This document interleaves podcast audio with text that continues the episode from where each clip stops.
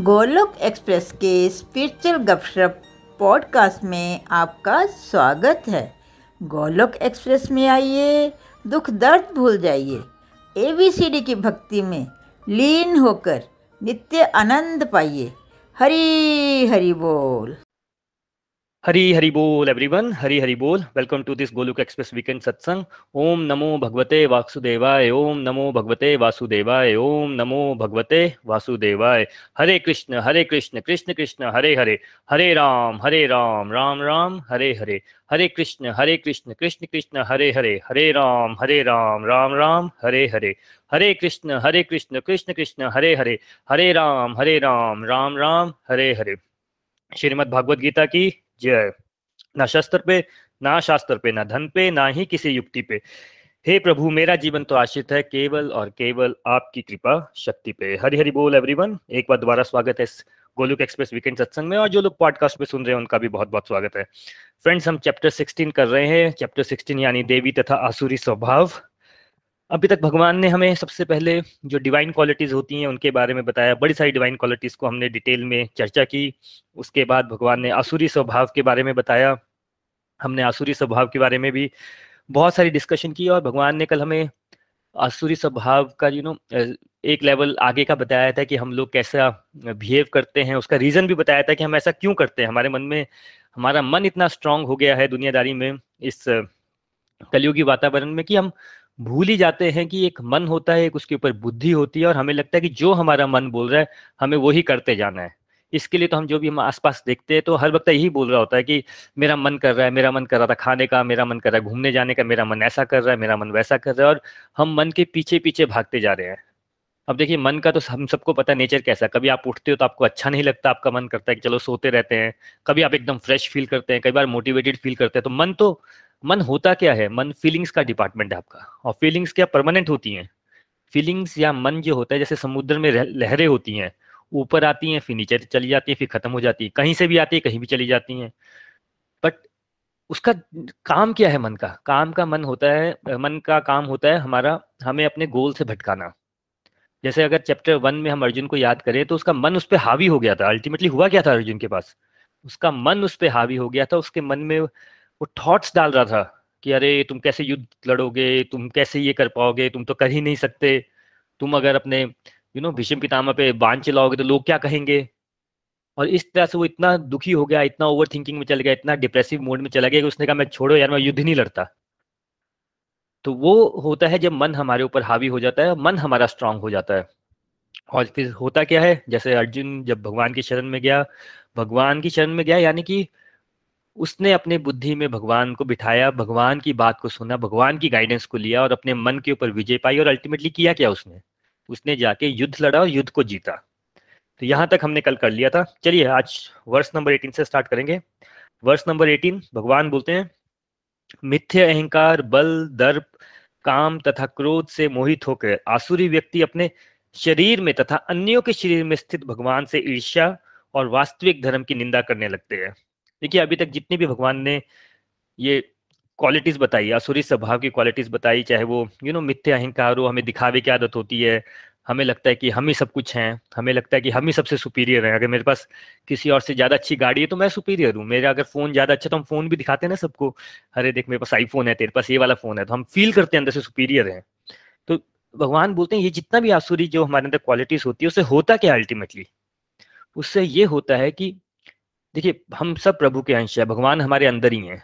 तो वो जो व्यक्ति होगा, जिसका असुरी स्वभाव होगा, फिर वो क्या करेगा? वो भगवान को डिसरिस्पेक्ट करना स्टार्ट कर देगा। जब वो बिल्कुल अहंकार में हो जाएगा, उसको लगेगा, यार, मैं पैसे से तो सब कुछ हो जाता है। मेरे पास इतना पैसा है, मेरे पास इतना पावरफुल हो गया हूँ मैं। देखिए, समय कभी भी एक जैसा नहीं रहता। समय बदलता रहता है, आप अपने आसपास नज़र दौड़ाइए, आपको मिल जाएगा कोई कि किसकी लाइफ में ना अप्स एंड डाउन सबकी लाइफ में आते हैं। कभी बिल्कुल हम नीचे हो जाते हैं, कभी हम बिल्कुल ऊपर हो जाते हैं।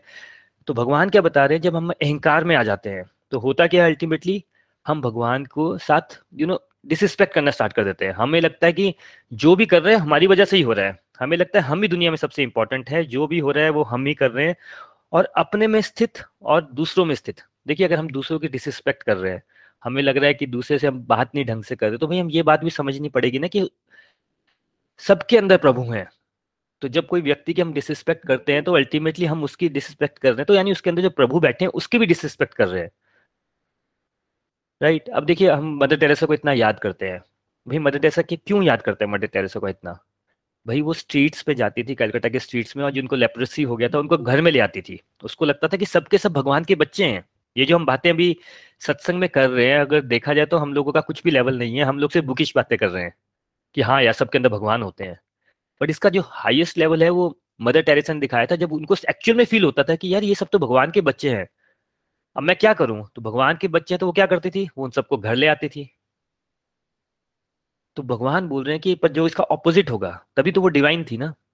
तो जो इसका ऑपोजिट होंगे, असुरी स्वभाव होगा, उनको लगेगा, हम ही सब कुछ है भाई, हम ही सब कुछ है, उनको कुछ फ़र्क नहीं पड़ेगा, कोई मर रहा है, कोई सीधे मैं हेल्प करूँ, नहीं करूँ, उनको लगेगा सर, मेरी लाइफ का एक ही मीनिंग है कि मैं अपना भला कर लूँ। और दूसरा भगवान ने बताया कि वास्तविक धर्म की निंदा करने लगते हैं। देखिए, जितने भी धर्म है ना दुनिया में, जैसे स्वामी विवेकानंद ने क्या बोला था जब वो यूएस में गए थे? कि भाई सारी की सारी नदियाँ जैसे समुद्र में ही जाके मिल जाती है, वैसे ही सारे धर्म अल्टीमेटली हमें कहाँ लेके जाते हैं? एक ही ईश्वर है, उसके पास ही लेके जाते हैं। ये भगवत गीता का भी निचोड़ है, आप कोई भी धर्म पढ़ लीजिए, सबका अल्टीमेट पॉइंट यही निकलता है कि ईश्वर से प्रेम कीजिए, कोई भी धर्म हो। लेकिन जिसके अंदर अहंकार बहुत आ जाएगा, जिसको लगेगा, मैं ही इंटेलिजेंट हूँ, मेरे को ही समझ आता है, मैंने इस दुनिया में सारा ज्ञान इकट्ठा कर रखा है, मेरे पास ही सबसे ज़्यादा पावर है। वो फिर वास्तविक धर्म, इसकी निंदा करना स्टार्ट कर देगा और वो गहराई से बातों को नहीं समझेगा। और देखिए, धर्म के नाम पर लड़ाई क्यों होती है कि मेरा धर्म सुपीरियर तेरा धर्म नीचे? भाई, धर्म तो सब भगवान की तरफ़ लेके जा रहे हैं, पर झगड़ा किस बात का होता है? सुपेरिटी का। यानी कि हम सब में अहंकार होता है कि जो हम कर रहे हैं, जो यहाँ तक कि जो मेरा धर्म है, यहाँ तक कि मैं बाकी धर्मों को भी आप छोड़ दीजिए, हमारे हिंदू धर्म में इतने सारे भगवान हैं। उसमें भी लोगों का कन्फ्यूज़न हो जाता है कि मेरे भगवान अच्छे हैं, उसके भगवान कम होंगे। या फिर और क्या कन्फ्यूज़न होता है?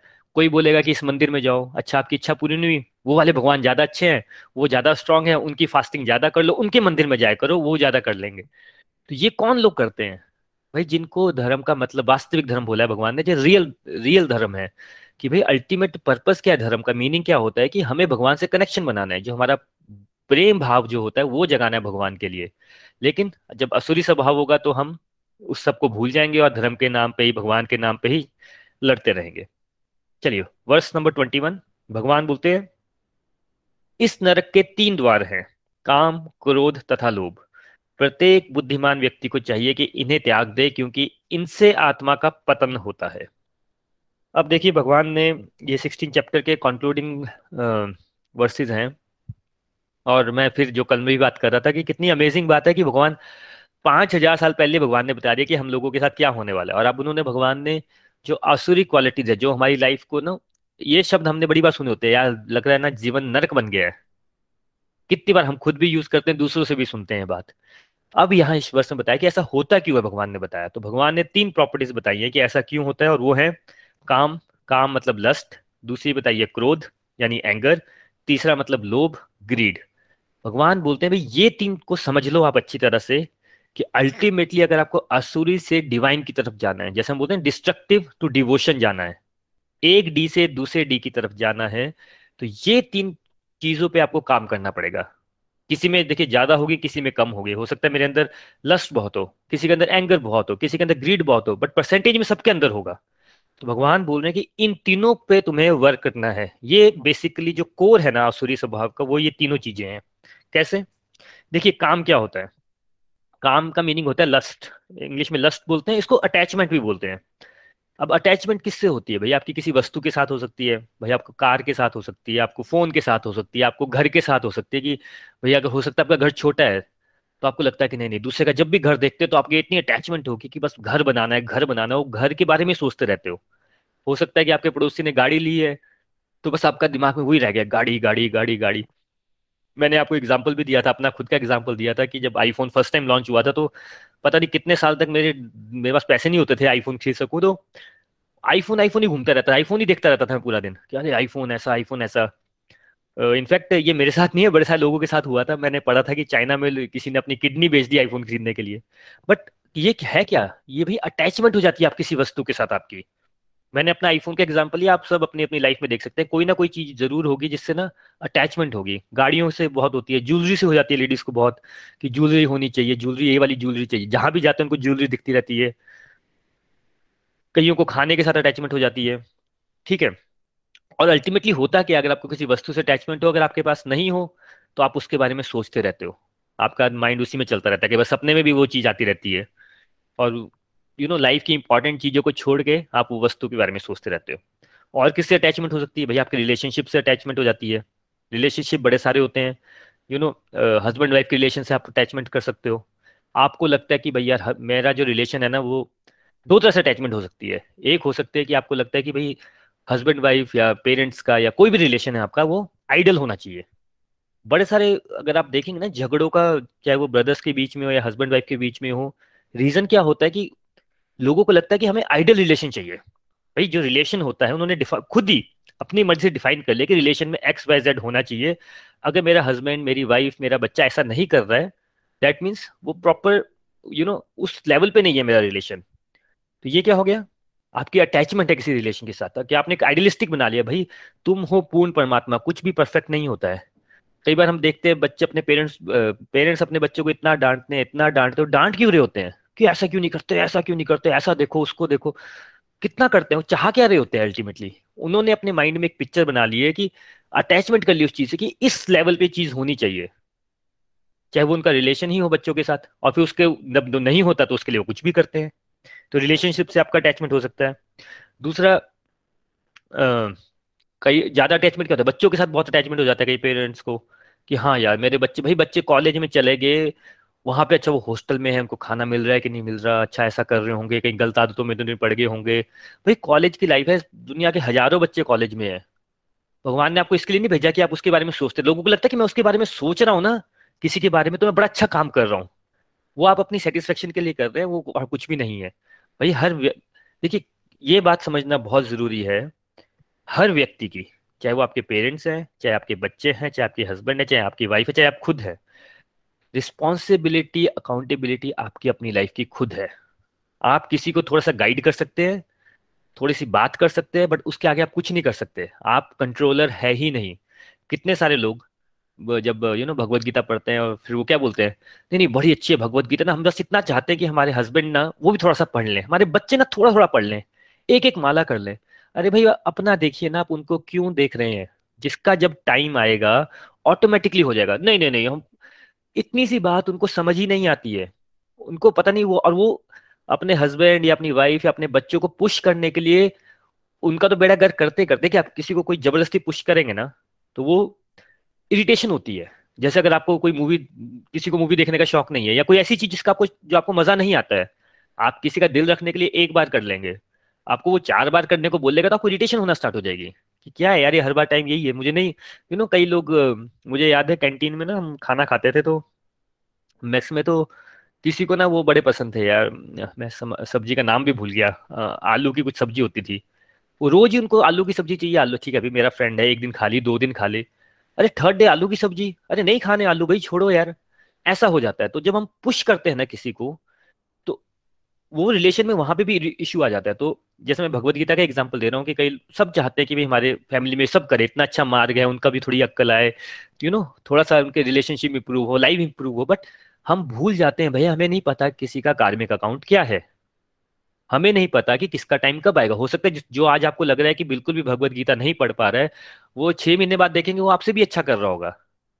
यहाँ पे कितने सारे हमारे डिवोटीज है भाई, जब आप वो बताते हैं कि दस दस बारह बारह माला करते हैं, मैं आपको अपनी बात बता रहा हूँ, मुझे एक साल लग गया था माला स्टार्ट करने के लिए। तो ना तो हमें किसी को जज करना है, ना तो हमें किसी को बोलना है। ये सब ना जो अटैचमेंट है हमारी, वो भी कर ले, वो भी कर ले। भाई, आपको बाहर नहीं देखना है, आपको अपने आप को देखना है कि मैं क्या कर रहा हूँ। तो पहला जो प्रॉब्लम है, भगवान ने बताया, जो नरक का द्वार होता है, वो होता है लस्ट अगेन काम, चाहे वस्तुओं से हो, चाहे रिलेशनशिप से हो, चाहे यू नो किसी भी चीज़ से आपकी अटैचमेंट हो सकती है। आपके थॉट्स के साथ आपकी अटैचमेंट हो सकती है। आपके मन में ये थॉट चले जा रहे हैं अच्छा उससे बदला ले लेते हैं मेरे को, उससे आपको जेलसी हो रही है, उसका बेड़ा गर्क हो जाए, ऐसा करवा दूँ, वैसा कर दूँ। वही सोचे जा रहे हैं आप। सुबह भी उठ रहे हैं, वही सोच रहे हैं, शाम को भी हो रहा है, वही सोच रहे हैं, जो ओवर थिंकिंग कर रहे हैं आप ओवर थिंकिंग किस चीज़ के बारे में करते हैं? भगवान के बारे में कभी आपने बोला? या मेरे को ना भगवान के बारे में ओवर थिंकिंग होगी। कभी नहीं हुआ होगा। आपने कभी अपने गोल लिखे होंगे लेट से कोई भी गोल होगा, आपने कभी बोला ऐसा कि नहीं यार उस गोल के लिए मेरी ओवर थिंकिंग होगी? नहीं, कभी नहीं। हाँ पर किसी चीज़ों के लिए, किसी गलत थॉट के लिए, उनके लिए ओवर थिंकिंग हो जाती है हमें। फिर हमें लगता पता नहीं ओवर थिंकिंग क्यों हो रही है? तो वो जो पहला भगवान ने नरक का द्वार बताया है, वो है अटैचमेंट कि हमारी उस चीज़ से अटैचमेंट बहुत हो जाती है तो उससे हमें बचना है। सेकंड भगवान ने बोला क्रोध। क्रोध पे हमने बहुत बात की है। मैं जस्ट दो ही लाइन टच करूँगा। देखिए, क्रोध होता क्यों है? गुस्सा आता क्यों है? जब हमें कोई चीज़ जो हमें चाहते हैं या हमारी एक्सपेक्टेशन होती है कि ये ऐसा हमें मिल जाएगा, वो नहीं होता तो हमें गुस्सा आता है। मुझे था कि मेरी वाइफ यू नो मेरे लिए बड़ा अच्छा खाना बनाएगी। उसने बोला, मुझे खाना ही बनाने नहीं आता। तो फिर मुझे गुस्सा आया। मैं ऑफ़िस से थका हारा आया मुझे लगा घर में आके कोई चाय पूछेगा मेरे को।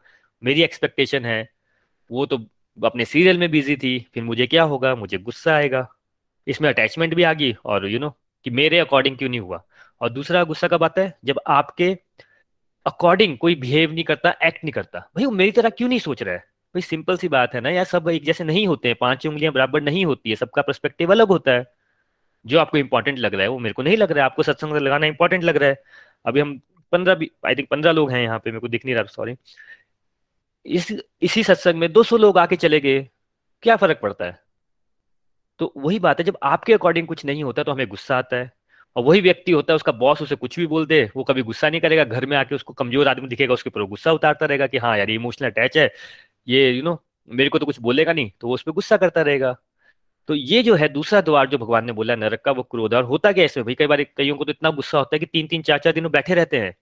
अरे, उस बात, फिर उस पाँच दिन पुरानी बात को याद करे जा रहे हैं।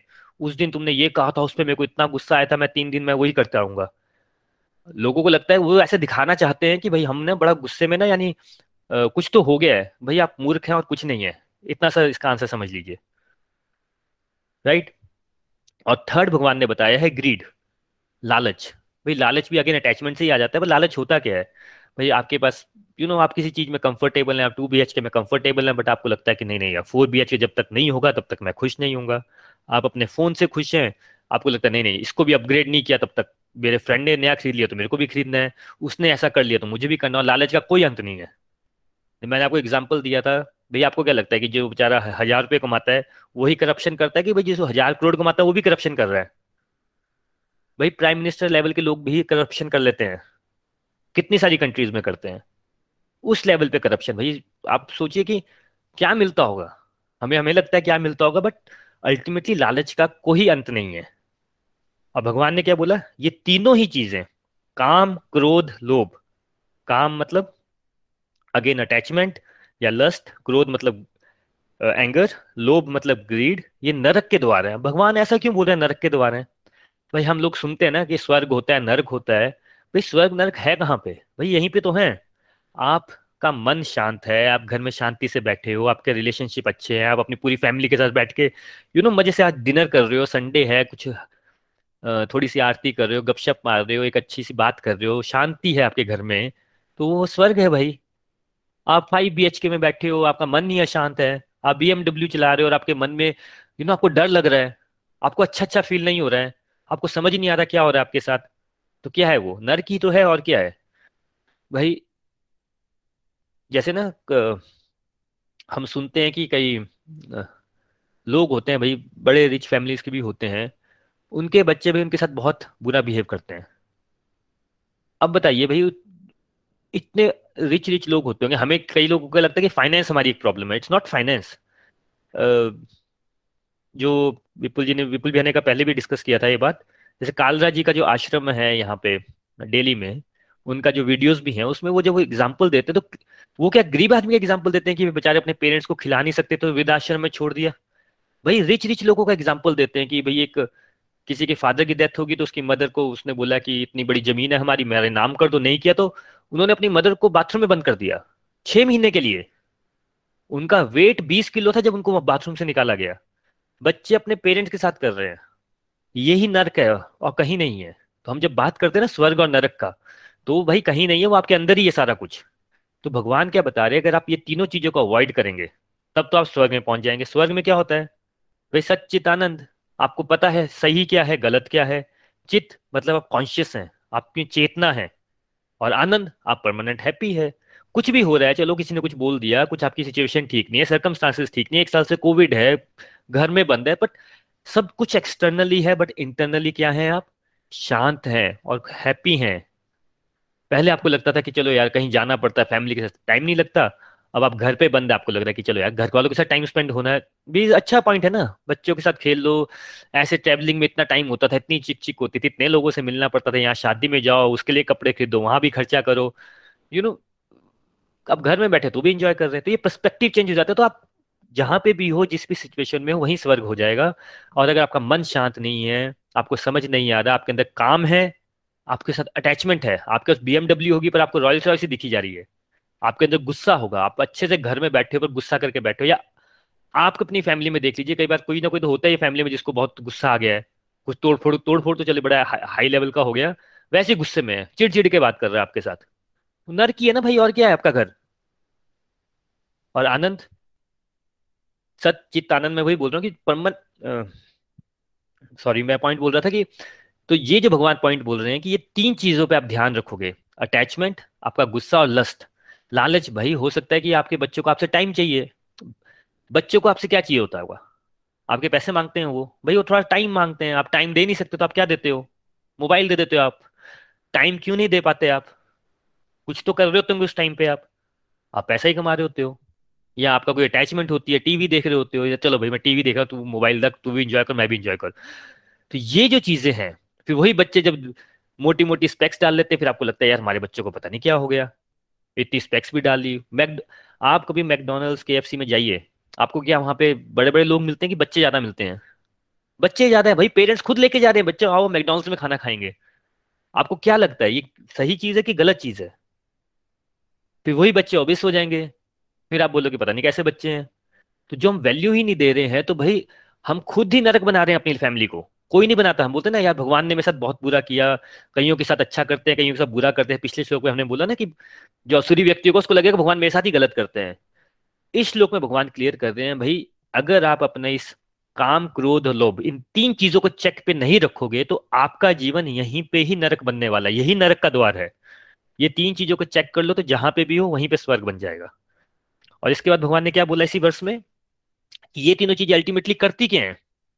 ये तीनों चीज़ें अल्टीमेटली आपके जीवन का, आपकी आत्मा का पतन कर देती है। आत्मा का पतन क्या होता है? आत्मा होती क्या है? सोल क्या है भाई?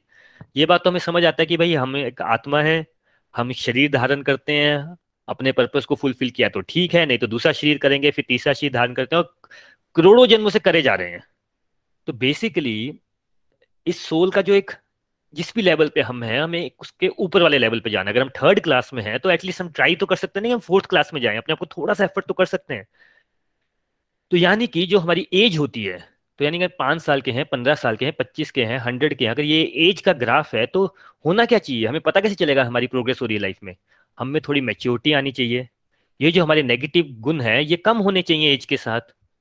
जो हमारी चिंताएँ हैं, वो हमारी कम होनी चाहिए। अब हम अपनी प्रोग्रेस का ऑटोमेटिकली ही अगर हम समझें तो हम अपनी प्रोग्रेस का कैसे आकलन कर सकते हैं? भैया, हमारी चिंताएँ पाँच साल पहले ज़्यादा थे कि अभी ज़्यादा हो रही हैं?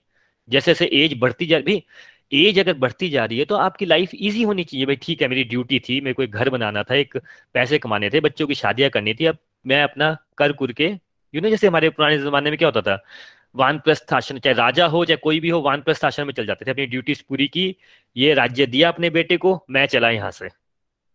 अभी क्या हो गया सेवेंटी फाइव ईयर्स के भी फैमिली मेंबर्स हैं, वो भी देखे जा रहे हैं अच्छा मेरे बेटे का कोई बुरा ना हो जाए, उसको मैं समझा देता हूँ। सास भी देखी जा रही है, मेरी बहू को ये नहीं आता, वो नहीं आता, बहू भी चिड़े जा रही है। कर क्या रखा है लाइफ का भाई? इतनी कॉम्प्लेक्स क्यों कर रखी है?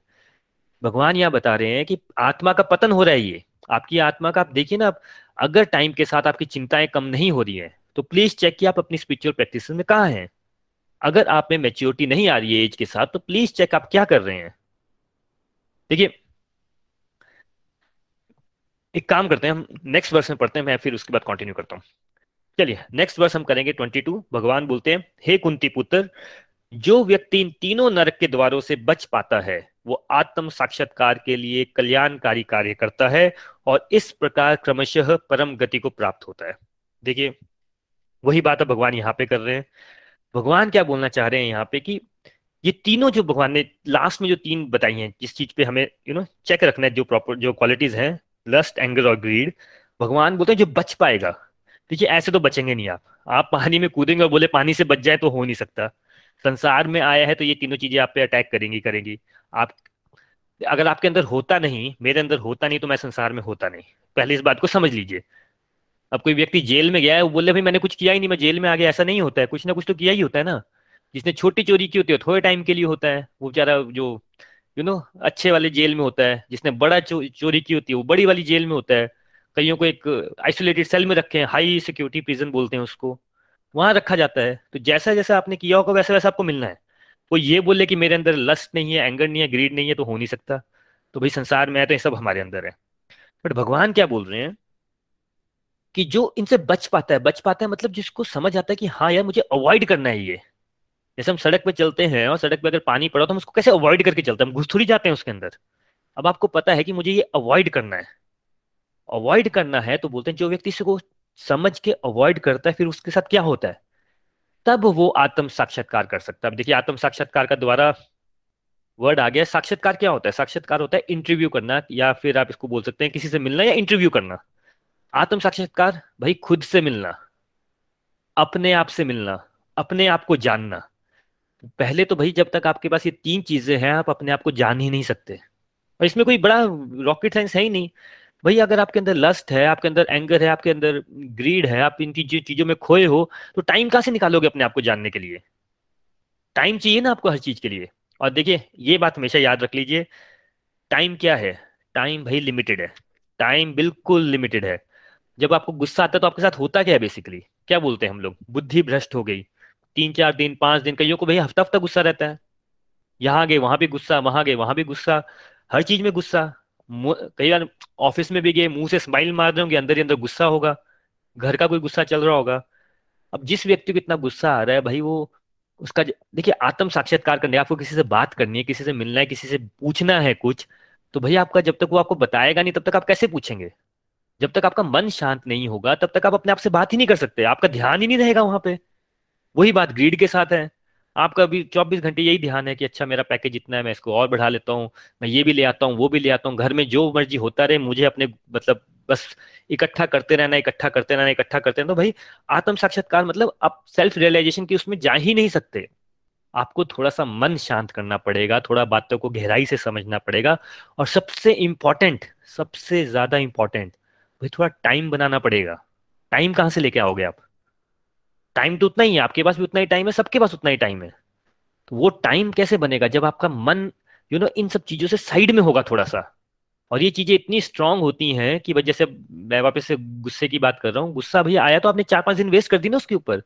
आपका लालच है तो वो ऐसा थोड़ी कि खत्म हो जाएगा। सोने से पहले भी अच्छा यार, कल ऑफ़िस में ये भी करना है, वो भी करना है, वो वाला घर मिल जाए, उसका घर देख के आया, कितना अच्छा लगा। यही चीज़ों में अगर घूम रहा है तो आप अपने आप को अंदर कैसे जान पाओगे? तो भगवान यहाँ बोल रहे हैं कि जब व्यक्ति इन चीज़ों को अवॉइड करना स्टार्ट कर देता है, कि चलो यार, देखिए ये ऑटोमेटिक होगा नहीं ऑटोमेटिक दुनिया में कुछ नहीं होता है। ना आपका खाना बनता है घर में ऑटोमेटिक ना आपके रिलेशन अच्छे होते हैं ऑटोमेटिक हम चाहते हो जिसका भी आपको अच्छा लगता है ना, जैसे कोई खाना भी अच्छा बनाता है तो भाई उसने भी मेहनत की होती है। किसी के रिलेशन अच्छे होते हैं तो उन्होंने मेहनत की होती है उस रिलेशन के ऊपर ऑटोमेटिक नहीं हो जाता है। किसी के अंदर पेशेंस होती है तो उसने मेहनत की होती है उसके ऊपर। कोई एक घंटा सत्संग में बैठ रहा है तो भाई वो प्रैक्टिस कर करके बैठ रहा है, सुनने की आदत डाल रहा है ना वहाँ पे तो ऑटोमेटिक नहीं होगा। आपको थोड़ा सा अपने आप को पुश करना पड़ेगा कि नहीं यार, मैं थोड़ा सा अपने गुस्से को कंट्रोल करता हूँ थोड़ा सा मैं अपने आप को शांत रखता हूँ थोड़ा सा मैं अपने लालच को कंट्रोल करता हूँ थोड़ा सा मैं वस्तुओं से के साथ अटैचमेंट कम करता हूँ थोड़ा सा मैं समझता हूँ कि हाँ यार, मेरे जितने भी आसपास लोग हैं, सबकी अपनी अपनी जर्नी है। मैं कंट्रोलर नहीं हूँ, मैं I am responsible for my journey only दूसरों को आप बोलना बंद करेंगे और अपने आप को बोलना स्टार्ट करेंगे कि हाँ यार, मैं कैसे इंप्रूव कर सकता हूँ? ये कब होगा जब आप तीनों को चेक करेंगे? ये पुश आपको करना पड़ेगा। देखिए, स्वामी विवेकानंद ने क्या बोला है?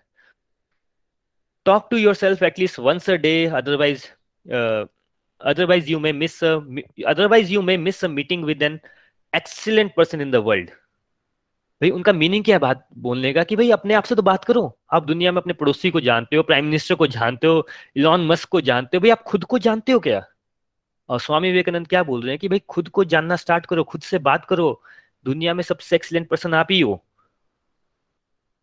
ये बात को समझो। सब कुछ आपके अंदर ही है बट हमारे पास अपने लिए ही टाइम नहीं है। Right right? तो भगवान यहाँ पे क्या बोल रहे हैं कि जो इन तीनों चीज़ों को चेक कर लेगा वो फिर आत्म साक्षात्कार की तरफ़ जाएगा। और क्या बोल रहे हैं भगवान इस पे? और इस प्रकार क्रमशः परम गति को प्राप्त होता है। देखिए अल्टीमेट पर्पस तो ये ये बात हमें देखिए समझ लेनी है कि लाइफ एक जर्नी है लाइफ खत्म होनी होनी है। राइट पर ये जो पर्पज होता है लाइफ का अल्टीमेट वो होता क्या है? ये जो हमारे अंदर जो असुरी स्वभाव है हमारा, जो इतनी स्ट्रांग हमारे अंदर यू नो भर भर के भरा हुआ है। करोड़ों जन्मों से हमने सोच सोच के सोच सोच के अपने अंदर भर लिए ये बातें। चाहे वो ग्रीड है चाहे वो लस्ट है चाहे वो एंगर है उसको हमें ग्रेजुअली कम करना है। भगवान ने क्रमशः वर्ड यूज़ किया है उसका मतलब है ग्रेजुअली कम होगा ये। ऐसा नहीं कि आप आज स्टार्ट करोगे और कल आप बोलोगे भाई हमारे सत्संग में ना बड़े सारे लोग कई बार बोलते हैं दो दिन सत्संग में आते हो तीसरे दिन बोलते हैं भाई अब तो बिल्कुल ही I am good I am have become you know मेरा गुस्सा एकदम ज़ीरो हो गया।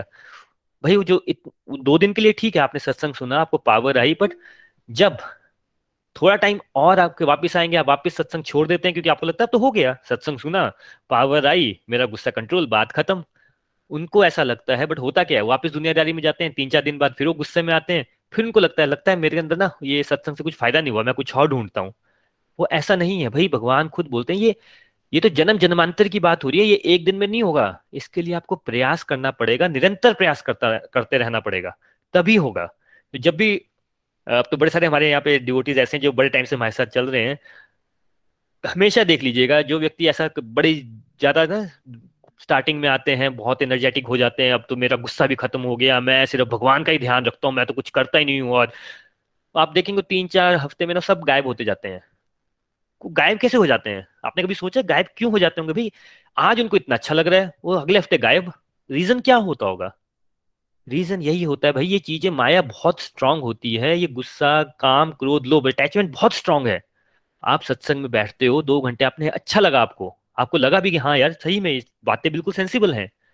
फिर क्या होता है, फिर आप दुनियादारी में जाते हो एक हफ़्ते के लिए, फिर किसी का आईफोन देख लेते हो, फिर किसी की ज्वेलरी देख लेते हो, फिर थोड़ी सी गप्पे मार लेते हो किसी के साथ, फिर आपको वो चुंबक उस तरफ़ खींच के ले जाता है। फिर वही व्यक्ति जो बेचारा इतना यू नो मोटिवेट हो गया था, इतना अपने आप में इतनी इंप्रूवमेंट देख रहा था वो वापस से उसी उसमें चला जाता है उसको लगता है, फिर वो वहीं पे फंस जाता है। फिर उसको लगता है कि नहीं नहीं नहीं, अरे, सत्संग वत्संग से नहीं होगा, कुछ और में कुछ ट्राई करना है और वो फिर कुछ और के चक्कर में चक्कर में वो फिर गायब हो जाता है। और ऐसा एक का नहीं, बड़े सारे व्यक्तियों के साथ होता है और मैं अगेन वही बात बोल रहा हूँ। फ़र्स्ट वो देखना हो ना किसी को कि भाई किसके साथ, किसका पतन होने वाला है, पतन बोलते हैं इसको। जिसको लगता है कि मैंने बस सत्संग सुना, ना साधना की, ना सेवा की, ना सदाचार किया, दो सत्संग लगाए और मेरा काम हो गया। ऐसा नहीं होगा। अगेन भगवान बोले, करोड़ों जन्मों का है भैया आपके अंदर का खाता जो चला है ना आपका, ये करोड़ों जन्मों का है। तो इसके लिए आपको रगड़ाई करनी पड़ेगी, मेहनत करनी पड़ेगी स्टेप्स चार ही हैं। पहले आप सत्संग करेंगे, सबसे पहले सत्संग होता है, फिर साधना पर ज़ोर देंगे, फिर आपको सेवा मिलेगी और फिर आप, फिर आएगा सदाचार। सदाचार मतलब फिर आपके बिहेवियर में चेंज होना स्टार्ट होगा और पाँच छह महीने के बाद ऑटोमेटिकली आप नोटिस करेंगे कि यार, अगर आपको पहले कोई बात बोल देता था तो आपको बहुत चुभती थी कि अरे उसने ऐसे कैसे बोल दिया? आपके अंदर पाँच छह महीने बाद ऐसा होगा। ठीक है यार, उसने बोला, उसका कर्म, मैं अपने उस पर फोकस पे रहता हूँ। आपको गुस्सा आने बंद हो जाएगा। आपको लगेगा, चलो ठीक है यार, भगवान मेरा टेस्ट ले रहे हैं, छोड़ दो। चलो, कुछ सिचुएशन खराब आ गई लाइफ में। चलो भाई, भगवान टेस्ट ले रहे हैं, ये आज ऐसी है, कल कुछ और हो जाएगा। इसमें कुछ, आप घबराओगे नहीं चीज़ों के साथ। तो ये भगवान यहाँ बता रहे हैं कि आत्मा का पतन की बात हो रही है यहाँ पे कि, जो पिछले श्लोक में इन्फेक्ट हुई कि आत्मा का पतन होता क्या है? कि जब हमें लगता है कि हम यू you नो know, मन हमें सोचता है कि हम कर लेंगे पर आत्मा का पतन होता है कि जब हम इन चीज़ों में फंसते चले जाते हैं। सत्संग भी सुन लिया भगवान से बातें भी कर ली फिर वापस गए थोड़ा सा यू you नो know, अच्छा भी फील हुआ बट पतन कब हुआ? वापस उसी में घुस गए वापस से। फिर पाँच छह महीने वहीं चले गए या फिर वहीं के वहीं रह गए वापिस आ ही नहीं पाए। तो इससे हमें बचना है। भगवान यही बता रहे हैं अगर आपको अल्टीमेटली करना क्या है हम हमेशा बोलते हैं, भाई सेल्फ रियलाइजेशन ये आपके पड़ोसी की रियलाइजेशन नहीं है, आपके फ्रेंड की रियलाइजेशन नहीं है आपकी रियलाइजेशन है। तो अटैचमेंट से थोड़ा बचिए, थोड़ा लालच से बचिए, थोड़ा गुस्से से बचिए, तभी आप अपने आप को जान पाएँगे, तभी आप आत्म साक्षात्कार कर पाएँगे। देखिए, जब हम सच्चित आनंद की बात करते हैं ना, आत्मा कि हमारा एक्चुअल नेचर कैसा होता है, आप जब बच्चों को देखते हैं, आपने कभी बच्चों को देखा है, भाई, बच्चा परमानेंट हैप्पी उनके अंदर ना वो दिखा जितनी हमने असुरी क्वालिटी पढ़ी है ना आप किसी भी बच्चे को उठा लीजिए या देख लीजिए किसी में वो क्वालिटीज नहीं होती हैं। ना उनमें दिखावा होता है उनमें दिखावा नहीं होता। उनमें लालच होता है नहीं होता। भाई इनको जितना खाना खाना है उतना ही खाना है। जब उनको सोना होता है कहीं भी सो जहाँ उनका मन करता है सो जाते हैं राइट और वो वैसे देखा जाए तो खुशी रहते हैं। वो क्या आप उनको आप हज़ार रुपये दे दो तब खुश होते हैं कि वो आप उनसे यू नो थोड़ा सा उनको टिकलिंग भी कर दो तो भी खुश हो जाते हैं। तो, तो भी खुश हो जाते हैं। तो होता क्या है अगर आप बच्चों का बिहेवियर देखिए ना, जो बच्चे होते हैं ना, वो काफ़ी यू नो उनको हम क्या बोलते हैं? बच्चे भगवान का रूप होते हैं। ऐसा क्यों बोला जाता है भगवान के रूप होते हैं? भगवान का रूप है क्या? डिवाइन है भगवान भाई। तो बच्चे डिवाइन होते हैं। अब हो क्या रहा है? उसके बाद होता क्या है? हम बच्चे के ऊपर एक्सपेक्टेशन डाल देते हैं। उनको यू नो पुश करना स्टार्ट कर देते हैं। जैसा हमें लगता है सही, हम बच्चों को भी वही करना स्टार्ट कर देते हैं। और फिर करते करते फिर प्रकृति के तीन गुण एक्ट करते हैं और फिर उनके साथ जैसा होना होता है वैसा हो जाता है। हम सबके साथ भी ऐसा हुआ है, हम भी ऐसा कर रहे हैं। बट आज की डेट में प्रॉब्लम क्या हो गई है? भाई बच्चे बच्चे जो है ना, वो आपकी एक ड्यूटी है। एज ए भगवान की तरफ़ से हमें ड्यूटी मिली है। अब ड्यूटी तो मिली है, लेकिन पैरेलली हमारा जो काम, क्रोध और लोभ इतना बढ़ गया है स्पेशली लोभ ग्रीड अब जब आप इन तीनों को पूरा करने जाएँगे तो भैया टाइम तो लगेगा आपको। टाइम निकालेंगे कहाँ से? या तो आप वो टाइम बच्चों को दे दो, या फिर आप अपनी ग्रीड को पूरा कर लो। क्योंकि हमें ग्रीड को पूरा करना होता है, हमें लगता है कि हमें ग्रीड ज़्यादा इंपॉर्टेंट है, हम बच्चों को टाइम नहीं देते हैं। बच्चों को टाइम नहीं देते हैं, फिर हमको क्या देते हैं? हमें क्या लगता है, हम, जैसे मैं हमेशा बोलता ना, हमें क्या लगता है, हम सबसे स्मार्ट हम ही है, सबसे चालू, हम ही है दुनिया में। हम क्या करते हैं? अच्छा बच्चे मोबाइल ले ले मोबाइल से खुश हो जाएँगे, उनका ध्यान वहाँ रहेगा। अच्छा चलो बेटा, मैं आपको मैकडोनल्ड्स ले जाता हूँ। आज आप बस खुश रहना। छोटे छोटे बच्चे अगर खाना नहीं खा रहे होते, भाई, उनको आधा घंटा लगता है खाना खाने में, एक घंटा लगता है खाना खाने में, उनको नलाना तो एक घंटा लगता है। अब आप नहीं कर सकते तो आप उसमें शॉर्टकट ढूंढ लेते हो। पर वो शॉर्टकट क्यों ढूंढ रहे हो? क्योंकि आपके अंदर कुछ तो ग्रीड है जिसको आप पूरा कर रहे हो। आपको ये भूल ही गए हो, भैया, आपकी ड्यूटी है ये। फिर वही बच्चे अब थोड़े बड़े होते हैं तो पेरेंट्स किस लिए रोते रहते हैं? अरे, हमारे बच्चों के साथ रिलेशन अच्छे नहीं है, बच्चे हमारी बात नहीं सुनते। पता नहीं, भगवान ने मेरे बच्चे भाई बस एक बार फ़ोन कर ले मेरे को। कितने पेरेंट्स बेचारे सोचते रहते हैं कि बच्चे हमारे फ़ोन ही कर लें यार, बच्चे हमारे ढंग से बात ही कर लें। बट वो अपना टाइम भूल जाते हैं। फिर वो हम, वो करण और बाली वाली बात करते हैं, भगवान, आपने मेरे साथ गलत किया है। भाई, जब आपकी बारी थी, तब आप क्या कर रहे थे? तब आपकी वो कहाँ गई? बुद्धि। बुद्धि है ना, कि सही क्या है, गलत क्या है। उस टाइम आपको लग रहा था कि मेरा ग्रीड सही है। अब जब आपकी बारी आई तो आपको सही, गलत आपको सब पहचान में आना स्टार्ट हो गया। तो ये जो आज के हमने श्लोक किए, उसमें भगवान यही बता रहे हैं कि जो अल्टीमेट हमें चेक जो करना है, वो तीन ही चीज़ों पे है। हमारी अटैचमेंट कितनी है? सेकंड हमारे अंदर गुस्सा कितना है? थर्ड हमारे अंदर लालच कितना है? जिसने इन तीनों को चेक कर लिया, उसको टाइम मिलेगा। टाइम किसके लिए मिलेगा? आत्म साक्षात्कार के लिए सेल्फ रियलाइजेशन की वो अपने आप को जान पाएगा, अपने आप को पहचान पाएगा और फिर वो मुक्ति की तरफ़ चल पाएगा। श्रीमद भगवद गीता की जय। हरे कृष्ण हरे कृष्ण कृष्ण कृष्ण, हरे हरे हरे राम हरे राम राम राम, हरे हरे। विपुल भी अगर आप साथ में हैं तो प्लीज़ यहाँ से टेक ओवर ले लीजिए। Thank you so much Hari Hari बोल। हरी बोल, हरी हरी बोल, वरुण जी, हरी हरी बोल एवरीवन आज का सत्संग बहुत ही अच्छा था और आपने बहुत ही डिटेल्ड में श्लोक कराए तो मैं जस्ट ब्रीफली टच करूँगा। तो जैसे कि पहले श्लोक में बताया कि जो असली व्यक्ति होता है, वो अपने शरीर तथा अन्य शरीर में स्थित भगवान से ईर्ष्या और वास्तविक धर्म की निंदा करने लगते हैं। तो बेसिकली इसमें एग्ज़ाम्पल आते हैं हिरण्य कशबू का। हिरण्य कशबू क्या था? उसने क्या किया था कि भगवान से ही पावर ली, भगवान से ही वरदान मांगा कि ना मुझे रात में मार सके, ना दिन में मार सके, ना घर के अंदर मार सके, ना घर के बाहर मार सके, ना इंसान मार सके, ना जानवर मार सके। लेकिन ये क्यों किया था उसने? क्योंकि he wanted to be as powerful as God in fact वो इस लेवल पे आ गया था कि उसने बोला था कि भगवान का नाम नहीं लेना और मैं अब मेरा नाम लो। अब विष्णु की जगह मेरा नाम लो और उसने कोशिश की थी कि भगवान को एम्पावर करने की। सिमिलरली एक और एग्ज़ाम्पल आता है सहस्त्र अर्जुन का। सहस्त्र अर्जुन ने भी बहुत तपस्या की थी और उसको आ, उसको ब्रह्मा जी से वर मिला था कि उसकी जो भाव में सौ लोगों का बल आ जाएगा। तो वो जब इतना पावरफुल हो गया तो उसने भी फिर भगवान उसने भी फिर क्या नाम, भगवान के नाम के लिए मना कर दिया कि भगवान का नाम नहीं लेंगे, मेरा नाम लेंगे और मैं ही भगवान हूँ। और उससे क्या हुआ कि फिर परशुराम जी को अवतार लेना पड़ा और परशुराम जी ने उनका विनाश किया। तो जब हमारे अंदर ना ये असुरी असुरी जो हमारे अंदर जो क्वालिटीज हैं, ये बढ़ जाती हैं तो फिर ये हमारा इतना अहंकार बढ़ जाता है कि हम भगवान को भी कुछ नहीं कुछ नहीं मानते, हम भगवान से भी आगे बढ़ने की कोशिश करते हैं। अब इसके बाद भगवान ने बताया कि ये हमारे ये होते क्यों ये तीन जो तीन नरक के जो तीन द्वार हैं वो है क्या? काम क्रोध और लोभ। अब हम सोचते हैं यार काम क्रोध और लोभ ये तो आ, शायद हमारे अंदर ही है बाकी लोगों के अंदर नहीं होते होंगे। लेकिन अगर हम एग्ज़ाम्पल देखें तो ये हर एक के अंदर होते हैं हर एक इंसान के अंदर ये तीनों तीनों नेगेटिव क्वालिटीज होती हैं। अगर हम बात करें विश्वामित्र की विश्वामित्र कौन थे? इतने बड़े सेज थे ठीक है? लेकिन फिर भी वो लस्ट के चक्कर में आ गए ठीक है? एंड देन उन्होंने अपने आ, अपनी तपस्या तोड़ दी। अगर हम बात करें जड़ भरत की जड़ भरत क्या थे? वो इतने बड़े महाराजा थे ठीक है? और वो वान प्लस में चले गए लेकिन उनको लास्ट में उनको अटैचमेंट होगी अपने एक हिरण जिन्होंने पाला था उसके अटैचमेंट होगी ठीक है? और उसके बाद फिर वो मुक्ति जो प्राप्त प्राप्त करना चाह रहे थे मुक्ति प्राप्त नहीं कर पाए जिसकी वजह से उनको एक और जन्म लेना पड़ा मुक्ति प्राप्त करने के लिए। इसके बाद बात करते हैं क्रोध की। क्रोध की वैसे क्रोध में होता क्या है? क्रोध में बेसिकली ऐसा नहीं होता कि क्रोध हमें किसी और, हम बोलते हैं ना, मुझे मुझे इस पे क्रोध आ गया, उस पर क्रोध आ गया तो क्रोध हमें किसी और पे नहीं आता है। होता क्या है कि हमारा अपना मन ही शांत नहीं होता, हमारे मन के अंदर ही उथल पुथल चल रही होती है, और कोई बाहर बाहर से कुछ भी किसी ने कुछ बोल दिया तो वो बात हमें हर्ट कर जाती है, और उससे क्या होता है कि उससे हमारा क्रोध ट्रिगर होता है।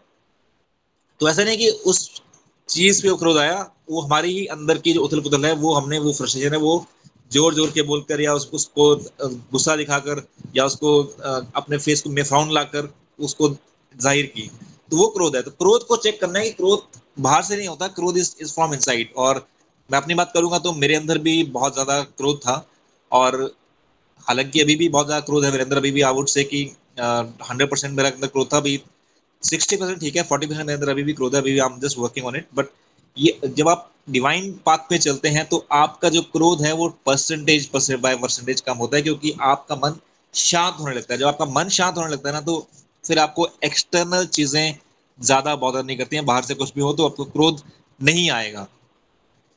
इसके बाद बात हुई लोभ की। अब लोग ग्रेड होता क्या है? ग्रोथ ग्रेड क्यों होती है? कि हम लोग हम लोग कुछ गोल बनाते हैं कि हम ये अचीव करेंगे, हमने वो अचीव किया, उसके बाद फिर हमने क्या किया? हमने देखा फेसबुक पे या आसपास देखा, यार ये मैंने गाड़ी ले ली तो किसी और ने इसको एक बेटर मॉडल ले लिया। मैं एक जगह पे घूमने गया तो कोई और उससे एक्सपेंसिव जगह पे घूमने चले गया। मैं एक, मैं इस होटल में गया तो वो कोई इंसान उससे बेटर होटल में चले गया। तो ये क्या है कि कंपैरिजन जब हम करने लग पड़ते हैं ना, अपने आसपास के अपने सराउंडिंग से, अपने आप को कंपैरिजन करते हैं तो वहाँ पे लोभ आता है। और लोभ का कोई अंत नहीं है। जैसे कि एक स्पेशल एक वीडियो भी बना है कि नीड वर्सेस ग्रीड कि हम लोग ये चीज़ देखना है कि हम जो भी हम चीज़ कर रहे हैं मेटलिस्टिक चीज़ ले रहे हैं कि क्या वो हमारी नीड है या हमारी ग्रीड है। तो अगर तो नीड है तो then definitely we should buy it we should go for it लेकिन अगर वो हमारी ग्रीड है, हमारी सिर्फ़ ग्रीड सेटिस्फाई कर रही है तो अल्टीमेटली वो हमें दुख ही देने वाली है। तो हमें हमेशा लोभ से बचना है। इसके बाद बात हुई आत्म साक्षात्कार की। आत्म साक्षात्कार क्यों नहीं कर पाते हम लोग? आत्मसत्ता इसलिए नहीं कर पाते क्योंकि हमारे मन में काम, क्रोध और लोभ भरा भरा पड़ा है।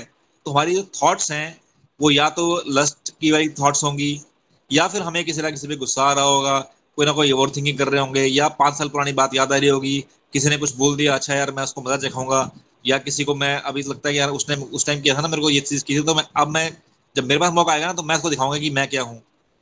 और पुरानी पुरानी बातों पे, दस साल पुरानी बातों पे, बीस साल पुरानी बातों पे, और कई बार ऐसा भी होता है कि बचपन की बातों पे भी हमें क्रोध आ रहा होता है। बचपन की बातों को भी हम बार बार सोचकर एक टेप चलाते हैं कि हाँ यार, ये मेरे साथ ऐसे होता है मेरे साथ ऐसे होता है मेरे साथ ऐसे होता है क्रोध आता रहता है। एंड थर्ड कंपेरिजन करते रहते हैं अपने हम दूसरों के साथ, चाहे हम किसी भी चीज़ का कंपेरिजन कर लें, चाहे मेटल चीज़ का कंपेरिजन कर लें, चाहे अपनी बॉडी का कंपेरिजन कर लें, चाहे किसी भी चीज़ का, चाहे अपनी मनी का, चाहे अपने स्टेटस का कंपेरिजन करें तो हमें कहीं ना कहीं, कोई ना कोई इंसान ऐसा मिल जाता है कि जो हमसे किसी ना किसी एक्सपेक्ट में आगे है। तो जब हमें वो दिख, इंसान दिखता है कि हाँ यार ये इंसान तो मेरे उस एक्सपेक्ट में आ तो हम लोग फिर चिंता में पड़ जाते हैं। फिर हम सोचते रहते हैं कि अच्छा यार मैं इससे आगे कैसे निकलूँ मैं क्या करूँ ऐसा। तो जब हमारे मन में ये तीनों चीज़ें ही घूमती रहेंगी तो हम अपने मन की आवाज़ कैसे सुन पाएँगे? हम अपने को आत्म साक्षात्कार कैसे कर पाएँगे? तो अगर हम अपने काम क्रोध और लोभ को हम धीरे धीरे परसेंटेज में भगवान की तरफ़ चलकर अगर हम डिवाइन पाथ पे चलेंगे रेगुलर सत्संग साधना सेवा और सदाचार करेंगे तो डेफिनेटली ये क्वालिटीज जो है, ये असुरी क्वालिटीज जो हैं, जब भगवान के रास्ते पे चलेंगे तो ये धीरे धीरे धीरे धीरे असुरी क्वालिटीज हमारे अंदर कम होंगी और जब ये हमारी असुरी क्वालिटी हमारे अंदर कम होगी तो हम लोग अपने अंदर की आवाज़, अंदर की आवाज़ इस तरह एक से समझ लो कि जो हमारे अंदर जो भगवान बैठे हैं, उनकी आवाज़ उनकी आवाज़ हमें सुनाई देगी और फिर हम आत्म साक्षात्कार कर पाएँगे। तो अभी क्या है कि अभी तो हमारे अंदर जो डेमोनिक क्वालिटीज इतनी ज़्यादा है कि अपने अंदर की जो भगवान की आवाज़ हम नहीं सुन पाते हैं। जब हम भगवान की तरफ़ बढ़ेंगे, सत्संग, सेवा, साधना, सदाचार करेंगे तो डेफिनेटली इन सब में कमी आएगी और हम अपनी, अपना आत्म साक्षात्कार कर पाएँगे और अपने भगवान की आवाज़ सुन पाएँगे। तो यहीं पे अपनी वाणी को विराम देता हूँ। इसके बाद हम सत्संग के आखिरी पड़ाव पे चलते हैं, जो कि है रिव्यूज़ लर्निंग्स और भजन। तो कोई भी अपना रिव्यू देना चाहेगा तो अपना हैंड रेज कर सकता है।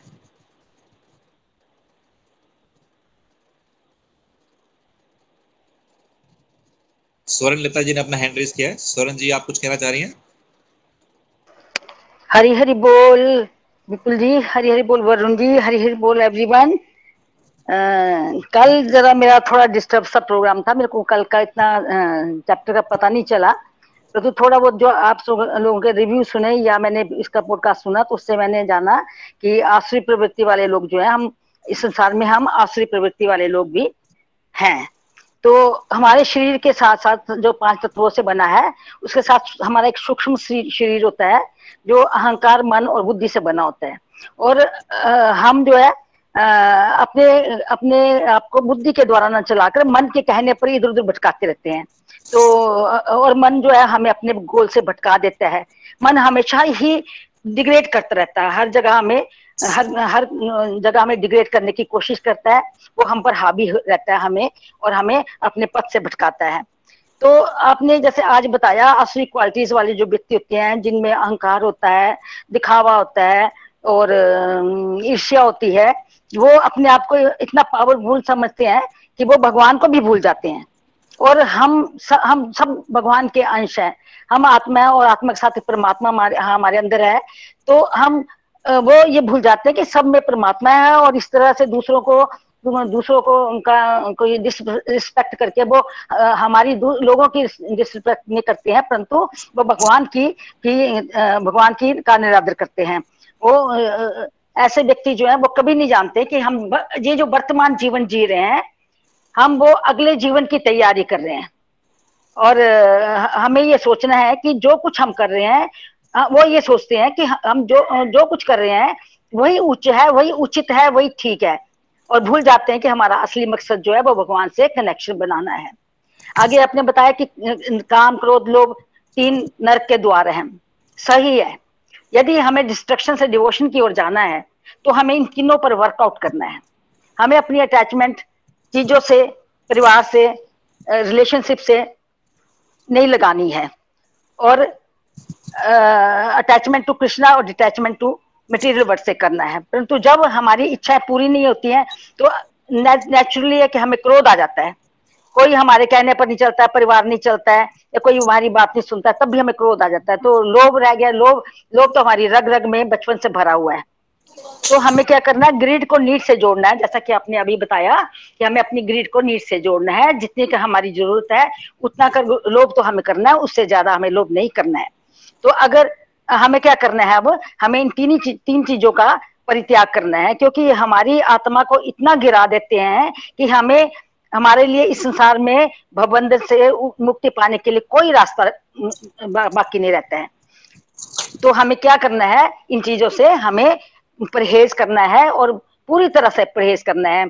और अगर हम इन चीज़ों, तीन चीज़ों का परहेज करेंगे, तभी हम इन नरक के द्वारों से बच पाएँगे। और भगवान के साथ अपना कनेक्शन जो है स्ट्रॉन्ग कर पाएँगे और समाज के लिए कल्याणकारी कर्म भी कर सकेंगे। तो ये हम पर डिपेंड करता है कि हम अपने जीवन को स्वर्ग बनाए या नर्क। अगर हम इनका परहेज करेंगे तो अपने जीवन को अवश्य में स्वर्ग बनाएँगे, लेकिन अगर इनमें फंसे रहेंगे तो अवश्य में हमारा जीवन जो है वो नर्क के समान होगा।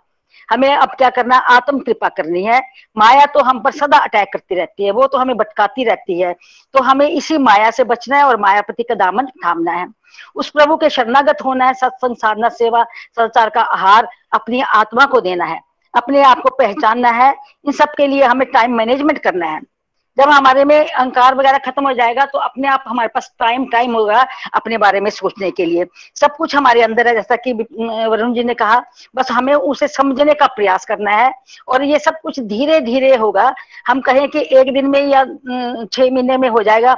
ऐसा नहीं है। जो हम साठ साल में नहीं सीख सके, वो हम छह महीने में कैसे सीखेंगे? इसलिए हमें सहनशीलता से, निष्ठा से विश्वास से इस पथ पर नित्य निरंतर चलते रहना है और नित्य सत्संग सत्संग सुनने से हमारे बार बार सुनने से, देखिए पत्थर पे अगर बार बार रस्सी को रगड़ा जाए तो पत्थर पे निशान पड़ ही जाता है। इसी तरह अगर हम नित्य सत्संग सुनेंगे तो हमारी आत्मा को उसका बोध ज़रूर होगा। हम अपने आप को पहचानने के काबिल होंगे क्योंकि हमें ज्ञान मिलेगा और साधना तो हमें सहनशील बनाती है, हमें स्टेबल बनाती है। तो हमें नित्य सत्संग, साधना, सेवा और सेवा का भाव, साधना करने से हमें सेवा का भाव भी आएगा और सदाचार भी आएगा। तो हमें नित्य इसी एक सब कुछ करते रहना है ताकि हमारा हमारा इस जीवन का लक्ष्य जो है, लक्ष्य क्या है? प्रभु से हमारा आत्मा का परमात्मा से मिलन हमारा लक्ष्य है, हम इस लक्ष्य को पा सकें। हरी हरी बोल, हरी हरी बोल। हरी हरी बोल सरन जी, हरी हरी बोल। थैंक यू अपना रिव्यू शेयर करने के लिए। और डेफिनेटली जैसे कि आपने बोला कि स्वर्ग और नरक यहीं पे है कि हम लोग सोचते हैं ना कि स्वर्ग का अलग है और नरक अलग है। स्वर्ग, नरक यहीं पे है। अगर हम काम, क्रोध और लोभ में फंसे रहेंगे ना तो हम नरक में रहेंगे। अगर आप कभी सोचेंगे ना कि जब भी आप सोचेंगे कि आप कभी दुखी जब, दुखी कब थे? आप जब भी दुखी थे तो या तो आपको किसी ना किसी चीज़ का लस्ट थी अटैचमेंट थी, या तो किसी के ऊपर गुस्सा रहा होगा, या फिर आपने कहीं ना कहीं कंपेरिजन किया होगा अपना किसी और के साथ, किसी और की प्रोग्रेस से हमें लगा कि हाँ किसी और की प्रोग्रेस से हमें प्रॉब्लम हो रही है तो वहाँ पे हमें ऐसा लग रहा होगा और इसलिए फिर हमें इसलिए इसलिए हम उस टाइम पे बुरा फील कर रहे होंगे या नेगेटिव फील कर रहे होंगे। तो ये तीनों चीज़ें अगर हम अपने अपने आप को इम्प्रूव करेंगे तो डेफिनेटली हम लोग हम लोग अपना जो हम लोग डिवाइन पाथ पे चलेंगे और असुरी जो क्वालिटीज हैं उनसे निकलेंगे। हरी हरी बोल, हरी हरी बोल। इसके बाद प्रियंका जी ने अपना हैंड रेस किया हरी हरी बोल प्रियंका जी? हरी हरी बोल एवरीवन हरी हरी बोल। मैं प्रियंका बात कर रही हूँ वर्जीनिया से। बहुत ही ब्यूटीफुल सत्संग रहा वरुण जी, विपुल जी, कल का और आज का। आपने बहुत ही ब्यूटीफुल वे से डेमोनिक क्वालिटीज के बारे में हमें विस्तार रूप से बताया है। और अगर हम अभी भगवत गीता पढ़ भी रहे हैं तो भी हमारे में परसेंटेज में ये सभी क्वालिटीज होती ही हैं और हमें उन्हीं क्वालिटीज को अवॉइड करना है उन पे वर्क करना है और डिविनिटी की ओर पढ़ना है। ब, बड़े एग्जाम्पल्स जो आपने दिए आज काम क्रोध और मोह मैं खुद ही इनको बहुत ही अपनी लाइफ से रिलेट कर पा रही हूँ। मैं भी क्रोध से यू you नो know, आप जानते ही हो हमेशा मेरा वही रहता है। तो ये सारी चीज़ें जो होती हैं वो हमें यू you नो know, नरक के द्वार पे ले जाती है। पहले तो हमें इन सब चीज़ों का पता ही नहीं होता था। बट अब हम थोड़ा सा जैसे यू नो भगवत गीता पढ़ रहे हैं तो हमें समझ भी आ रही है। कल आपने बड़ी अच्छी बात बोली थी जो मुझे बहुत ही यू नो कुछ सत्संग की लाइंस होती हैं आपको बड़ी अच्छी लगती हैं कि कि असुर क्वालिटीज वाले लोगों को पता ही नहीं होता उन्हें लाइफ में करना क्या है और क्या नहीं करना है। पहले सच में नहीं पता होता था कि हमें किस चीज़ पे काम करना है, अपनी कौन सी क्वालिटीज को यू नो वर्क करना है कौन सी अच्छी क्वालिटी उनको निखारना है, हमें पता ही नहीं होता था इन सब चीज़ों का। बट अब धीरे धीरे जैसे हम भगवत गीता पढ़ रहे हैं तो हमें थोड़ा थोड़ा समझ आ रहा है, जैसे आप बोलते हो ना कि यहाँ पे तो हम अभी बुकिश नॉलेज ले रहे हैं बट हमें एक्चुअल में तब पता चलता है जब हमारे बिहेवियर में चेंजेस आते हैं। और ऐसा नहीं है कि यू नो मेरे को भी जैसे जुलाई मंथ चल रहा है लास्ट जुलाई में ही मेरे को साल हो गया है अभी सत्संग ज्वाइन किए हुए। तो मतलब जैसे अगर मैं क्रोध, अपना एंगर से लेके बहुत परेशान थी, वो अभी भी है, ऐसा नहीं है कि नहीं है बट यस डेफिनेटली वो परसेंटेज में उसमें सुधार आया है, ज़रूर आया है। और आज के सत्संग में भी आपने बड़ा ही अच्छा बोला कि इसी जीवन को हमें नरक बनाना है, स्वर्ग बनाना है, वो हमारे ही हाथ में है। हम अगर सत्संग सेवा, सत्संग साधना, सेवा, सदाचार के रास्ते पे चलते रहेंगे तो हम उसको अपने बिहेवियर में चेंजेस ला पा रहे हैं तो हम मतलब स्वर्ग की ओर बढ़ पा रहे हैं। और मुझे बड़ा ही अच्छा लगा स्वर्ण आंटी जी का एग्ज़ाम्पल की पत्थर के ऊपर यू नो रस्सी रगड़ो तो पत्थर पे भी निशान आ जाता है तो कोई भी चीज़ कितनी भी पुरानी क्यों ना हो हमारी क्वालिटीज कितनी भी जन्मों जन्मों से हो बट अगर हम उस पर वर्क करेंगे डेफिनेटली उनमें सुधार ज़रूर आएगा। और ये क्वालिटीज जो असुर स्वाभाविक लोगों की जो क्वालिटीज होती हैं हाँ, उनके कारण जो है प्रभु को हम कैसे रिस्पेक्ट करते हैं मेरे को एक बहुत प्यारी सी एक स्टोरी याद आ रही है मैंने मेरे साईं देखती हूँ तो उसमें साईं बाबा जी ने ही एक स्टोरी सुनाई थी कि एक व्यक्ति मतलब गाँव में बहुत गरीब होता है तो वो कुएँ में मतलब शाम को पानी लेने जब जाता है तो वो जब पानी भरता है वापस जाने लगता है तो पीछे मुड़ के ज़रूर देखता है और उसको अपने क्या नज़र आता है क्योंकि कुएँ के पास बहुत कीचड़ होता है तो उसको अपने पाओ के निशान नज़र आते हैं और डूबता हुआ सूरज नज़र आता है। तो ऐसे ही करते करते उसके बहुत सारे दिन बीत जाते हैं बहुत साल बीत जाते हैं वो इंसान इतना यू you नो know, गरीब होता है कि अपने घर में रोटी तक नहीं खिला पाता किसी को। लेकिन धीरे धीरे ये सब करके मतलब कभी कभी तो वो उसकी फाइनेंशियल कंडीशंस ठीक होती हैं, अमीर हो जाता है तो वो उस कुएँ में जाना भी छोड़ देता है। लेकिन एक दिन उसको ऐसे आत्म साक्षात जैसे आप बोलते हैं कि उसको याद आते हैं वो दिन तो वो दोबारा उस कुएँ में जाता है। बहुत साल मतलब बूढ़ा ही हो गया होता है।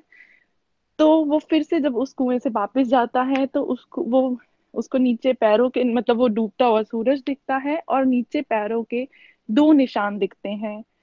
तो वो बहुत घबरा जाता है कि कौन है यहाँ पे, कौन है कौन है करके। तो उसके सामने भगवान आते हैं तो वो बोलता है, अब क्यों आए हो आप? अब तो मेरे पास सब कुछ है। जब मैं गरीब था, आपने मुझे मतलब कभी दर्शन नहीं दिए। अब मैं अमीर हो गया हूँ तो आप आ गए हो। तो उसको भगवान बहुत ही प्यारी एक बात बताते हैं जो कि यू नो इंसान को मतलब अंदर से मुझे हिला के रख दी थी। तो भगवान ने ये बताया था उसको कि जब तू गरीब था, जब तू दुखी था, मैंने तुझे अपनी गोद में उठाया था, इसलिए तुझे एक ही पाँव के पैरों के यू नो पैर के निशान दिखते थे। लेकिन आज तू अपने आप को संभाल पा रहा है, इसलिए मैंने तुझे ज़मीन पे उतार दिया है और तुझे दो पैरों के निशान नज़र आ रहे हैं। तो वही आपने जो बताया कि हम प्रभु को डिसरिस्पेक्ट करते हैं अहंकार के कारण उसके अंदर उसको भी उस टाइम यही फील होता है कि मैंने कितना यू नो अहंकार से भगवान को बोला। और मतलब बट हुआ क्या था? उल्टा ही हुआ था। भगवान ने उसको गोद में उठाया हुआ था जब वो दुखी था। तो अमेजिंग सत्संग सच में बहुत ही आप प्यारे प्यारे एग्जाम्पल्स देके हमें अपने लाइफ को हम हम खुद का इंट्रोस्पेक्शन कर पाते हैं। Thank you so much Hari Hari बोल। हरी हरी बोल, हरी हरी बोल, Priyanka ji. Thank you so much आपने जो स्टोरी सुनाई that's was very amazing story और डेफिनेटली हम लोग ना अहंकार में भगवान कोई कुछ ना कुछ ना बोलने लग पड़ते हैं। और अल्टीमेटली जब हमारा डाउन टाइम आता है तो ये बात सेट है कि भगवान ही होते हैं हमें सेव करने के लिए। लेकिन हमें लगता है कि नहीं यार, जब हमारा बुरा टाइम था तो हमें अकेले से अकेले पड़ गए। भगवान तो यहाँ होते लगे लेकिन सच ये है कि भगवान ही उस टाइम पे होते हैं तो हमें सेव करते हैं। हरी हरी बोल, हरी हरी बोल। और कोई कुछ कहना चाहेगा सत्संग के बारे में?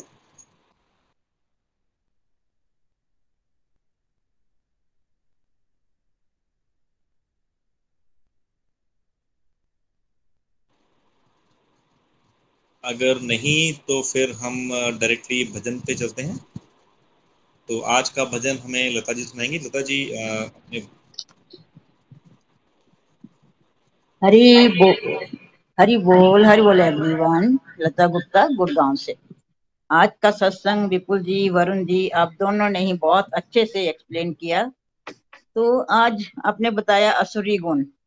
तो हम सब क्या है? अपने असुरी गुण के बारे में बताया कि काम क्रोध लोभ, ये तीन जो असुरी गुण हैं। हमारे अंदर जितने भी हम लोग हैं, हमारे सबके अंदर असुरी गुण होते हैं, लेकिन हम क्या हैं? अपने इन जो नेगेटिव हैबिट्स हैं, काम क्रोध लोग उनको नहीं देख पाते। हम सोचते हैं कि हमारे, हम तो बहुत अच्छे हैं, हमारे अंदर कोई भी नेगेटिव हैबिट्स नहीं है। अपने आप को हम हमेशा अच्छा समझते हैं और जो ये दूसरों के अंदर, गलतियाँ जो है, दूसरों के अंदर ही ढूँढने की कोशिश करते हैं। लेकिन ये सारी हमारे अंदर हैं। आज आपने बताया कि नेगेटिव हैबिट्स हैं, काम क्रोध कौन ऐसा है जिसके अंदर ये नहीं है? तो नरक भी यही यही है और स्वर्ग भी यही। जिसके अंदर काम क्रोध लोभ ज़्यादा होगा और तरह का वो नरक का जीवन जी रहा है। ना, अगर हम इसको छोड़ देते हैं तो उसके लिए यही लाइफ जो है स्वर्ग हो जाएगी। नरक कैसे है? जैसे कि हम लोग आपने बताया काम काम के क्या हम लोग क्या है? कंपैरिजन करते रहते हैं। ये हमारे सबकी हैबिट्स होती है, हम कंपैरिजन करते हैं। अगर हमारे पास दूसरों के देखते हैं, हमारे पास एक गाड़ी से हमारा गुजारा हो रहा है तो हम सोचते नहीं, दूसरे पास बड़ी गाड़ी है, हमें भी बड़ी गाड़ी चाहिए, हम क्या है, ये हमारे काम है, हमारा अटैचमेंट चीज़ों से, एक घर है, नहीं, दो चाहिए, छोटा है, बड़ा चाहिए तो ये हम एक दूसरे को देखते कंपेरिजन करते रहते हैं तो ये जो है हमारे कंपेरिजन करने से हम क्या है, इस काम में फंसे रहते हैं, और क्रोध क्रोध तो सबको ही पता है, क्रोध कितना बुरा होता है, जब भी हमें क्रोध आता है, सबको पता है, जब क्रोध आता है, क्या है, हम अच्छे बुरे की पहचान भूल जाते हैं और जो मुँह में आता है, हम क्रोध में बोल देते हैं जो दूसरे को बहुत हर्ट करता है जो जो बातें। और जिससे क्या है, हमारे फैमिली के रिलेशन भी खराब होते हैं क्रोध से, है ना? और क्या है, बोलते ना, क्रोध क्या है? क्रोध एक आग का गोला है। अगर हम अपने हाथ में पकड़ते हैं तो पहले हमारा हाथ जलता है, फिर वही हम दूसरे पर फेंकते हैं क्रोध को तो वो दूसरे को भी जलाता है। खुद भी हम जलते हैं और दूसरे को भी क्रोध से जलाते हैं। मतलब अपनी फ़िज़िकल हेल्थ खराब करते हैं क्रोध से, और लेकिन दूसरों पर भी इसका बैड इफ़ेक्ट पड़ता है। और काम क्रोध बताया, फिर लोभ बताया। और लोभ क्या है? सबके अंदर हमारा लोभ है। हम लोग जितना है, उससे और चाहिए और चाहिए और चाहिए, है ना? लेकिन हमें क्या है? जितना हमारे पास है, हमें उसमें सेटिस्फेक्शन ढूंढनी है। सेटिस्फाइड रहना हमें। भगवान हम ये बताते हैं, हम सेटिस्फाइड रहना। जिसने अपनी संतुष्टि को सीख लिया, जो है, उसमें संतुष्ट रहना सीख लिया, उसके लिए क्या है? ये लाइफ बोलते ना, ये लाइफ स्वर्ग बन जाए, हम काम करो, लोग छोड़ दें, इन इन आदतों को छोड़ दें तो हमारी लाइफ एक तरह की स्वर्ग बन जाती है। तो स्वर्ग भी यही है, जो स्वर्ण जी ने बड़ा अच्छा बताया, स्वर्ग भी यही है, नरक भी यही है। लेकिन ये बैड हैबिट्स कैसे छूटेंगी? नेगेटिव हैबिट्स कैसे छूटेंगी? जितना हम भगवान का नाम जाप लेंगे, जितना सत्संग, साधना, सेवा करेंगे, रोज हम, जैसे आप लोग सत्संग हमें दे रहे हैं, हम कुछ भी ना करें, खाली सत्संग सुनते ही रहें। सत्संग सुनने से ही हमारे अंदर बहुत सारे जैसे जो होता ना, ये जो चीज़ें हैं नेगेटिव हैबिट से धीरे धीरे धीरे प्रैक्टिस करने से ये छूटती जाएँगी और हमें छोड़नी है, कोशिश करनी है, आत्म सुधार करना है मतलब हमें आत्म सुधार करना, अपने में सुधार करना है। ये जो चीज़ें हैं हमें छोड़नी है, लेकिन इसके लिए प्रैक्टिस करनी है, सत्संग सन से जितनी करेंगे, जितना नाम जाप लेंगे, उतना ही हम अपनी हैबिट्स को छोड़ पाएँगे और जैसे बोलते ना, यही स्वर्ग है और यही नरक है। हरी बोल हरी बोल। तो आज मैं आपको अपना भजन सुनाने जा रही हूँ। हरी बोल हरी बोल। भोले शंकर का भजन है, हर हर महादेव, हर हर महादेव। एक दिन भोले शिव भंडारी बन के ब्रिज की नारी वृंदावन आ गए हैं, वृंदावन आ गए हैं। एक दिन भोले शिव भंडारी बन के ब्रिज की नारी वृंदावन आ गए हैं। वृंदावन आ गए हैं। पार्वती ने मना किया पर ना माने त्रिपुरारी वृंदावन आ गए हैं। वृंदावन आ गए हैं। पार्वती से बोले शंकर मैं भी चलूँगा तेरे संग में। राधा संग श्याम नाचे, मैं भी नाचूँगा तेरे संग में। रास रचेगा ब्रिज में, भारी हमें दिखा दो प्यारी वृंदावन आ गए हैं। वृंदावन आ गए हैं। एक दिन भोले शिव भंडारी बन के ब्रिज की नारी वृंदावन आ गए हैं। वृंदावन आ गए हैं। ओ मेरे भोले शंकर, कैसे ले जाऊँ अपने संग में? शाम के सिवा वहाँ पुरुष न जाए उस रास में। हँसी करेंगी ब्रिज की नारी बात मानो हमारी वृंदावन आ गए हैं। वृंदावन आ गए हैं। एक दिन भोले शिव भंडारी बन के ब्रिज की नारी वृंदावन आ गए हैं। वृंदावन आ गए हैं।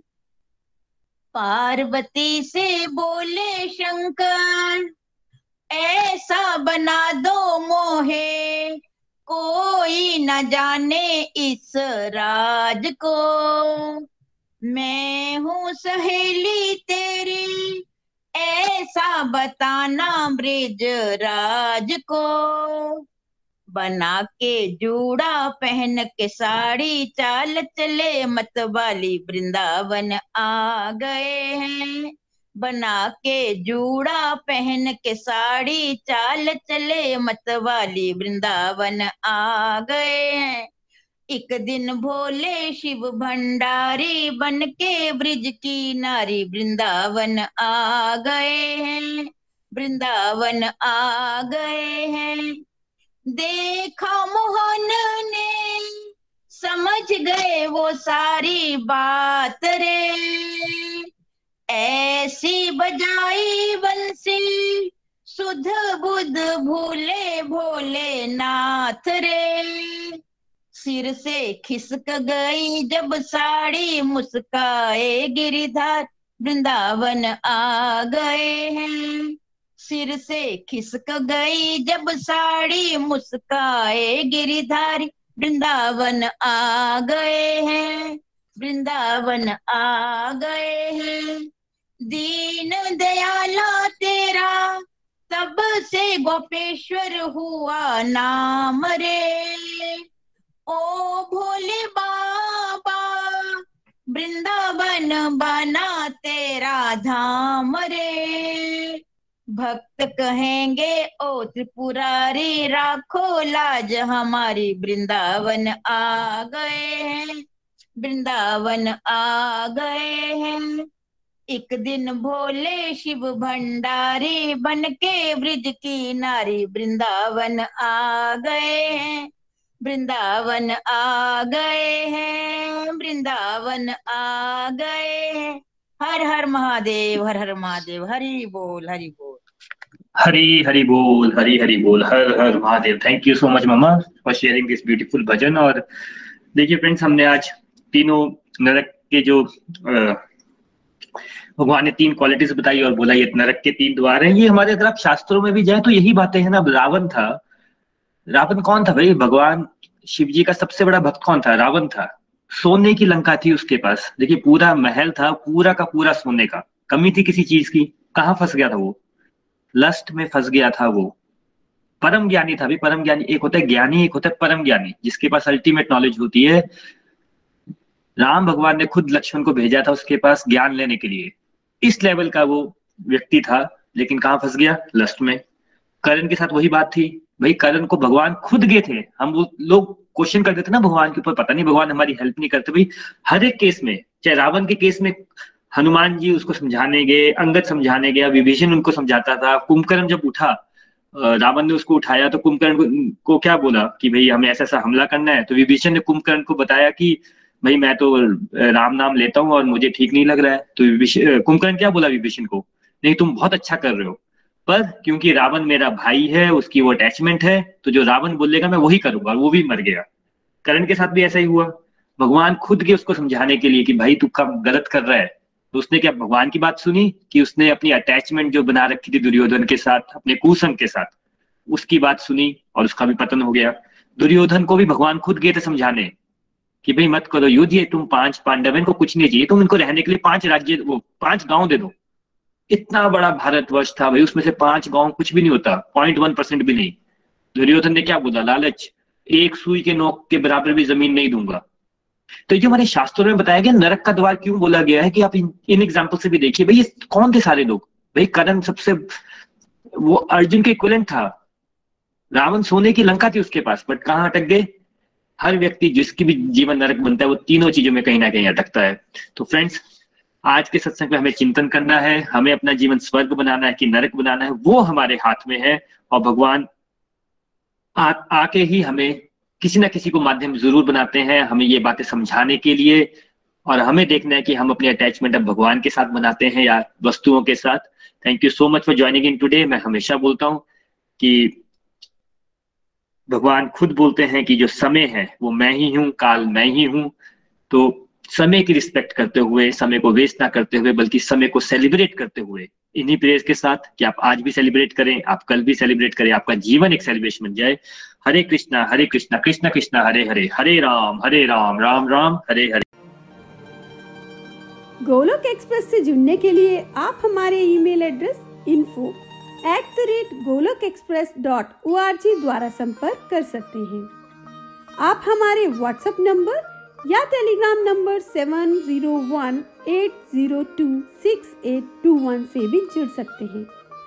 आप हमसे फेसबुक पेज और यूट्यूब चैनल के माध्यम से भी जुड़ सकते हैं। हरी हरी बोल।